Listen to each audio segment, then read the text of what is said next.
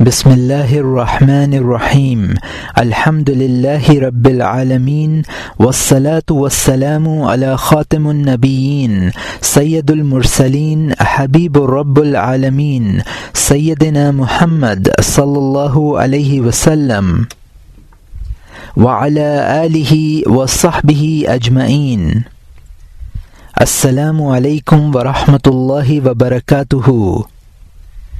اس audio کتاب میں انسانی اور اسلامی تاریخ کے سب سے بڑے صوفی شاعر اور ایک عظیم ولی اللہ مولانا محمد جلال الدین رومی رحمۃ اللہ علیہ کا عشاعرانہ کلام عارفانہ، جس کا نام مصنوی مانوی مولوی ہے، جسے عرف عام میں مصنوی یا مصنوی مولانا روم کہا جاتا ہے۔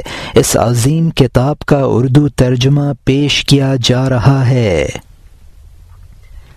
مصنوی کو مولانا رومی رحمۃ اللہ علیہ نے فارسی زبان میں لکھا ہے، جس کا اردو ترجمہ بھارت کے مشہور و معروف فارسی دان قاضی سجاد حسین صاحب نے انیس سو اٹھتر عیسوی میں مکمل کیا ہے۔ اس اردو ترجمے کو مختلف ناشرین نے جن کا تعلق پاکستان اور بھارت سے ہے، شائع کیا ہے۔ اس آڈیو کتاب کی تیاری میں مصنوعی کے جس اردو ترجمے کو استعمال کیا گیا ہے، اس کو الفیصل بکس، اردو بازار، لاہور، پاکستان نے شائع کیا ہے۔ مصنوعی کی چھ جلدیں ہیں جو کہ تین کتابوں میں شائع ہوئی ہیں یعنی ہر کتاب میں مصنوعی کی دو جلدیں ہیں۔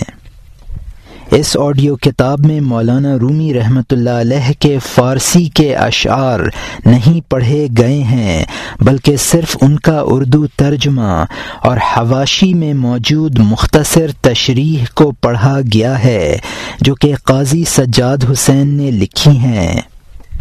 لیکن اس طریقے سے کہ اس آڈیو کتاب کا تسلسل برقرار رہے اور سننے والوں کی دلچسپی برقرار رہے۔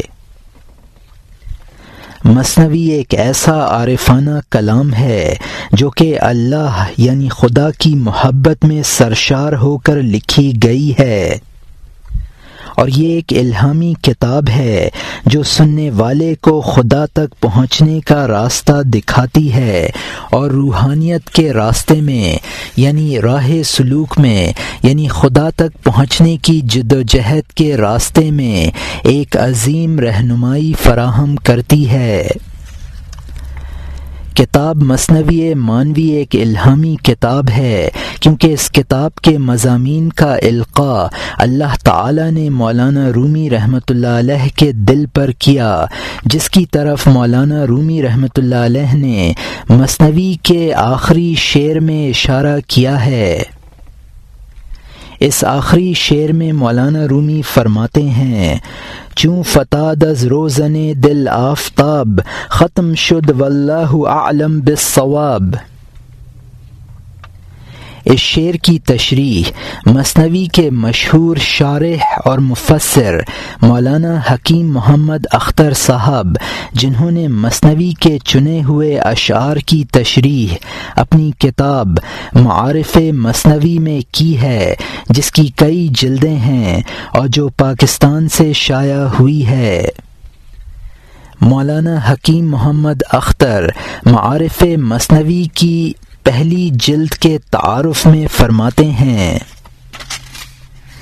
مصنوی شریف کے الہامی ہونے پر مولانا رومی رحمۃ اللہ علیہ کے ایک شعر سے اشارہ،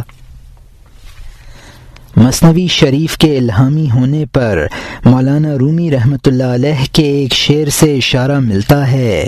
فرماتے ہیں، چوں فتح دز روزن دل آفتاب، ختم شد واللہ اعلم بالصواب۔ مولانا رحمۃ اللہ علیہ فرماتے ہیں کہ دل میں جس دریچہ باطنی سے واردات غیبیہ، علوم اور معارف کے آ رہے تھے، اب بحکمت خداوندی وہ آفتاب افق استطار میں غروب ہو گیا یعنی اب بجائے تجلی کے استطار ہو گیا۔ جیسا کہ عارفین کو دونوں حالتیں پیش آتی ہیں اور بعض مصالح اس میں تجلی سے بھی زیادہ ہوا کرتی ہیں۔ بس جب روزن قلب کے کی محاذات سے آفتاب فیض زیر افق جا گرا تو کتاب حاضہ ختم ہو گئی۔ ختم شد، واللہ عالم بالصواب۔ اور اللہ ہی کو خوب معلوم ہے کہ ثواب اور مصلحت اور حکمت، کس وقت، کس چیز میں کیا ہے۔ پس جب وہی جانتے ہیں اور حکمت کے موافق کرتے بھی ہیں اور اس وقت انہوں نے ایسا کیا، پس یقیناً اس، اسی میں حکمت ہے۔ اسی لیے میں بھی اتباع اس حال کا کر کے بتکلف کلام کرنا نہیں چاہتا اور مصنوعی کو ختم کیے دیتا ہوں۔ یہاں مولانا حکیم محمد اختر صاحب کی تشریح ختم ہوتی ہے۔ جس طرح امام غزالی رحمۃ اللہ علیہ کی کتابیں، خاص طور پر احیاء علوم دین، نثر میں راہ سلوک کی عظیم ترین کتابیں سمجھی جاتی ہیں۔ اسی طرح مولانا جلال الدین رحمۃ اللہ علیہ کی یہ کتاب مصنوی شاعری میں راہ سلوک کی عظیم ترین کتاب سمجھی جاتی ہے۔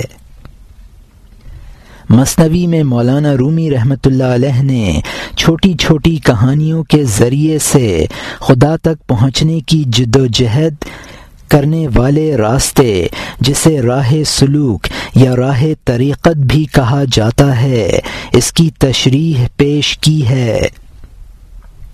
اور اسلام کی بڑی بڑی گہری باتوں کو نہایت خوبصورتی اور حکمت کے ساتھ پیش کیا ہے۔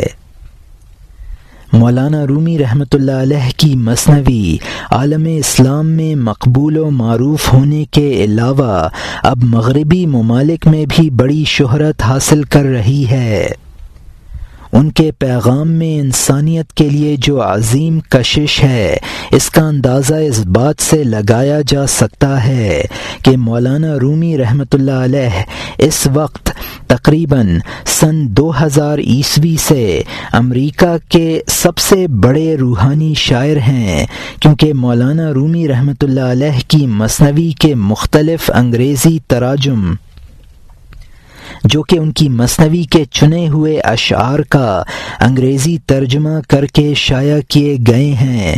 وہ تراجم امریکہ میں سب سے زیادہ فروخت ہوتے ہیں۔